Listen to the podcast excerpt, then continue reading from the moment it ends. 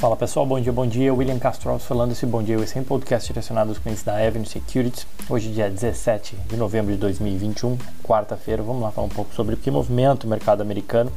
Que na terça-feira, os principais índices encerraram aí o dia no território positivo, impulsionado por um forte relatório de vendas do varejo. Né? Os últimos dados de vendas do varejo aqui dos Estados Unidos mostraram que o setor segue aquecido, mesmo com a alta recente de preços, né, a tão falada inflação. As vendas saltaram 1,7% no mês de outubro, acima do consenso de 1%. O relatório mostrou uma grande força em várias categorias, de automóveis a artigos esportivos. Os americanos estão comprando. As vendas online aumentaram 10,2% em relação ao ano anterior, também um número bastante forte. E aí, a gente viu o Dow Jones subindo 0,15, o S&P subindo 0,39 e o Nasdaq subindo 0,76. Destaque positivo, setor de tecnologia, XLK, o ITF que apresenta o setor subindo 1,05. Setor de consumo cíclico, XLY, 1,58 de alta. Na ponta negativa, setor imobiliário, com o IYR caindo 0,59 e o de bens de consumo caindo 0,63. Entre os papéis, destaque para Home Depot, que eu já vou comentar sobre ela, subindo 5,7. Qualcomm de chip 7,8 de alta foram as maiores altas do S&P 500. Liderando as perdas, a gente teve a empresa de games, a Activision Blizzard, caindo 6%, e a Norwegian Cruise Line, 7,3% de queda. A moeda norte-americana avançou 0,75 num dia também que a Bovespa não foi tão bem, né, apesar do lançamento do seu touro é, na B3, né? É, ainda assim, queda na Bolsa Brasileira e avanço do dólar 0,75 dólar, cotado a 5,49. Falando dos resultados, começando por duas tradicionalíssimas americanas, né? o Walmart, código WMT. O Walmart reportou resultados antes da abertura do mercado, bateu as expectativas, mostrando que a empresa está reconquistando os consumidores, mesmo com a inflação alta. Na verdade, até a inflação ajuda o Walmart, né? porque o Walmart ele sempre foi conhecido pela sua ênfase no preço baixo do dia a dia. E é uma das é, varejistas que provavelmente aí vem vai, já está enfrentando e deve enfrentar melhor o período de inflação. Né? O próprio CEO do Walmart, o Doug Macmillan disse em comunicado à imprensa que a empresa está ganhando participação de mercado de alimentos à medida que os consumidores dos Estados Unidos voltam às suas lojas em busca de preços mais baratos. Bom, as receitas do Walmart somaram 140,5 bilhões de dólares, um crescimento de 4% na comparação anual, versus uma estimativa de 135,6, né? então veio pouco acima. E o lucro por ação de 1 dólar e 45 centavos veio acima também dos 1 dólar e 40 centavos estimado. O dado de vendas nas mesmas lojas tradicional usado para varejo, né, para medir a temperatura das vendas, digamos assim, das empresas de varejo, do Walmart, o same store sales que a gente fala subiu 9.2, ficando acima também do esperado que era de 6.9. As vendas do comércio eletrônico do Walmart cresceram 8% em relação ao, ao, trimestre do ano anterior, né, que foi um, um, um, ano forte, 2020, para o e-commerce, ou ainda um 87% de crescimento frente a 2019, um ano já mais normal, não afetado pela pandemia. Né. É, que mais? O tamanho da varejista também está ajudando a administrar o problema da cadeia de suprimento, enquanto ela negocia com diversos seus fabricantes, ela vem conseguindo aumentar seus estoques e, e fretar navios, seus próprios navios para transportar mercadorias em todo mundo e aí com isso ter produto para oferecer na loja. Né? que mais? O Walmart possui um valor de mercado aí de 409,6 bilhões de dólares e negocia um múltiplo de lucro estimado aí de 23 vezes. A sua ação ela tem tradicionalmente oscila menos que o mercado, né? ela tem um beta de 0,49 e no ano ela praticamente não sobe, né? 2% contra uma alta de 30 do S&P. Seguindo, né? A gente teve também resultado da Home Depot, código dela HD. A Home Depot também divulgou ontem seus resultados com números de receita e lucro que vieram acima das expectativas.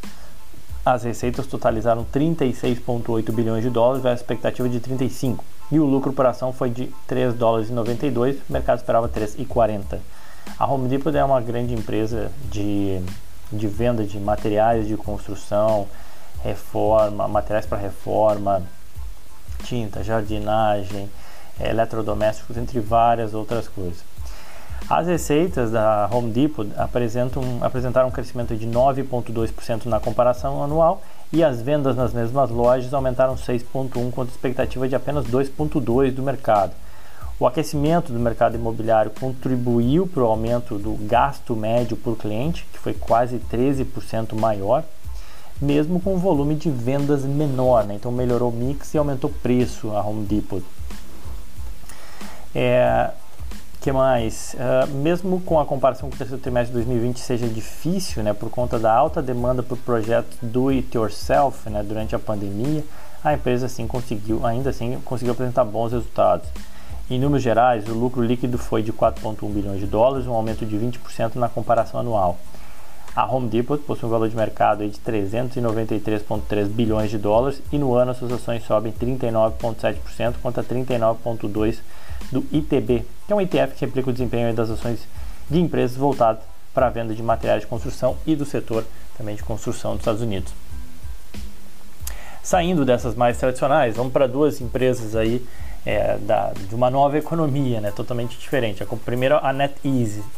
A NetEase, é NTES é o código dela, é uma companhia chinesa, setor de games, serviço de publicidade, oferece e-mail, plataforma de comércio eletrônico, tudo isso na China.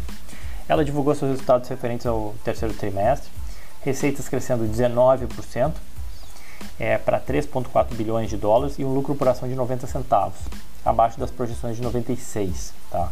A divisão de jogos online, que é responsável pela maior parte das receitas da companhia, faturou 2,5 bilhões de dólares no trimestre, um crescimento aí de quase 15% frente ao mesmo período do ano passado. Os games mobile contribuíram aí com a maior parte, representando aproximadamente 70% das receitas da empresa. O outro segmento, Innovative Business, apresentou receitas aí de 761 milhões de dólares, crescendo 25%. Além disso, a empresa também conta com um mecanismo de pesquisa, uma espécie de Google chinês, chamado Youdao. Tem o Baidu e o Youdao seria um concorrente do Baidu, que é o tradicional, considerado Google chinês.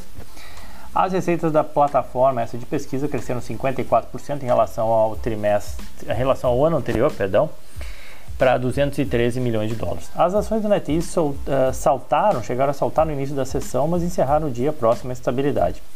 O valor de mercado da empresa é de 74 bilhões e negocia apenas 3,6 vezes lucros para 2022. Você não ouviu errado, é isso mesmo, 3,6 lucros para 2022 reflexo aí da, da descrença ou do receio que o mercado tem com algumas ações chinesas. No ano, seus papéis acumulam uma alta aí de 16%. Seguindo também nessas empresas mais de tecnologia, falar da CIA Limited. A CIA Limited, que é dona da Shopee e da plataforma de games Garena, foi outra que divulgou seus resultados nessa terça-feira. A companhia bateu as estimativas de receitas, mas reportou um prejuízo aí ligeiramente maior do que esperado.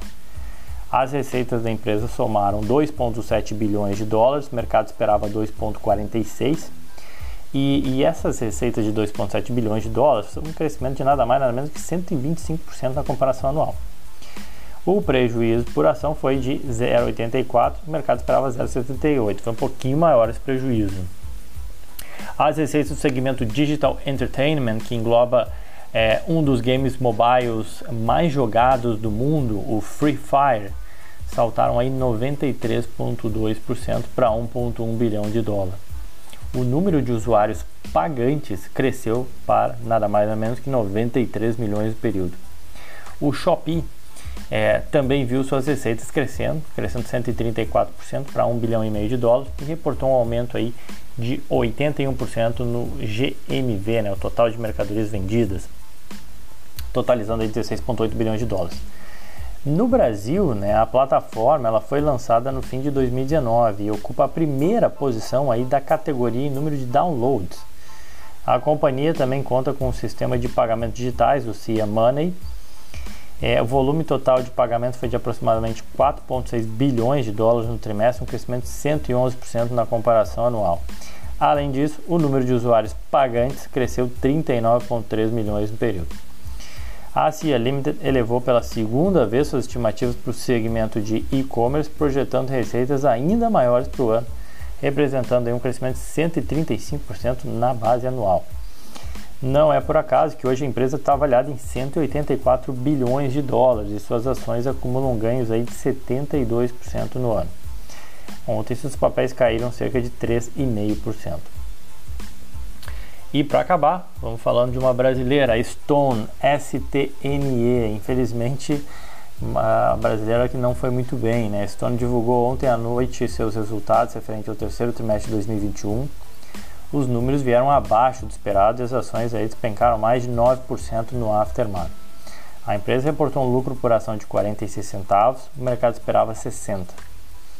O, apesar do ganho de market share, saiu de 10.6 para 12.7, e de um maior volume de transações, crescimento aí de quase 8% na comparação anual, o lucro líquido ajustado da Stone reduziu aí 54% em relação ao mesmo período do ano passado para 130, quase 133 milhões de reais. E em termos contábeis, tem uma questão que a empresa apresentou um prejuízo líquido aí de 1,26 bilhão, bilhão de reais, tá? Versus um lucro aí de 250 milhões aí do outro trimestre. O que, o que explica isso foi um ajuste negativo do valor do investimento no Banco Inter. Né? As ações do Banco Digital BID caíram 40%, é, e essa marcação a mercado dessas ações que estão, fazem parte do portfólio da Stone gerou esse prejuízo. Do lado positivo, a base de clientes dos segmentos de pagamentos e serviços financeiros apresentou um crescimento expressivo na comparação anual. No relatório, a empresa recorda que, de acordo com o que já havia sido divulgado, o nível de investimento no crescimento da operação foi aumentado significativamente em relação ao mesmo período do ano passado, para 120 milhões, então está gastando, está investindo para crescer. E a Stone possui um valor de mercado de 9,3 bilhões eh, de reais, suas ações caem 63% no ano de 2021, contra uma queda de 34% da PagSeguro a Pags, um de seus principais concorrentes. Bom, bastante resultados, né? E a gente continua, tem muitos resultados ainda saindo hoje, né? A gente tem resultado da Target, tem resultado da, da, da concorrente da Home Depot, muito semelhante a Lowe's, né? Tem resultado da chinesa Bilibili, da, do Google chinês Baidu, tem resultado da super conhecida Nvidia, né? Empresas de, de, é, de, segurança cibernética, Cisco, tem Victoria's Secrets, enfim, então tem bastante resultado saindo hoje aí no podcast. Amanhã a gente comenta, mas lembrando sempre, siga o nosso Telegram da Avenue, nas minhas redes sociais eu, eu, eu posto sempre, arroba Will Castro Alves, comentando sobre o nosso Telegram, a gente fica mandando notícias ao longo do dia. Notícias obviamente relevantes, tá pessoal? Ah, que a gente entenda que sejam importantes para vocês saberem sobre o mercado americano. E na agenda macroeconômica a gente tem licenças de construções de casas aqui nos Estados Unidos, ajuda sempre a medir uma, a saúde do mercado imobiliário.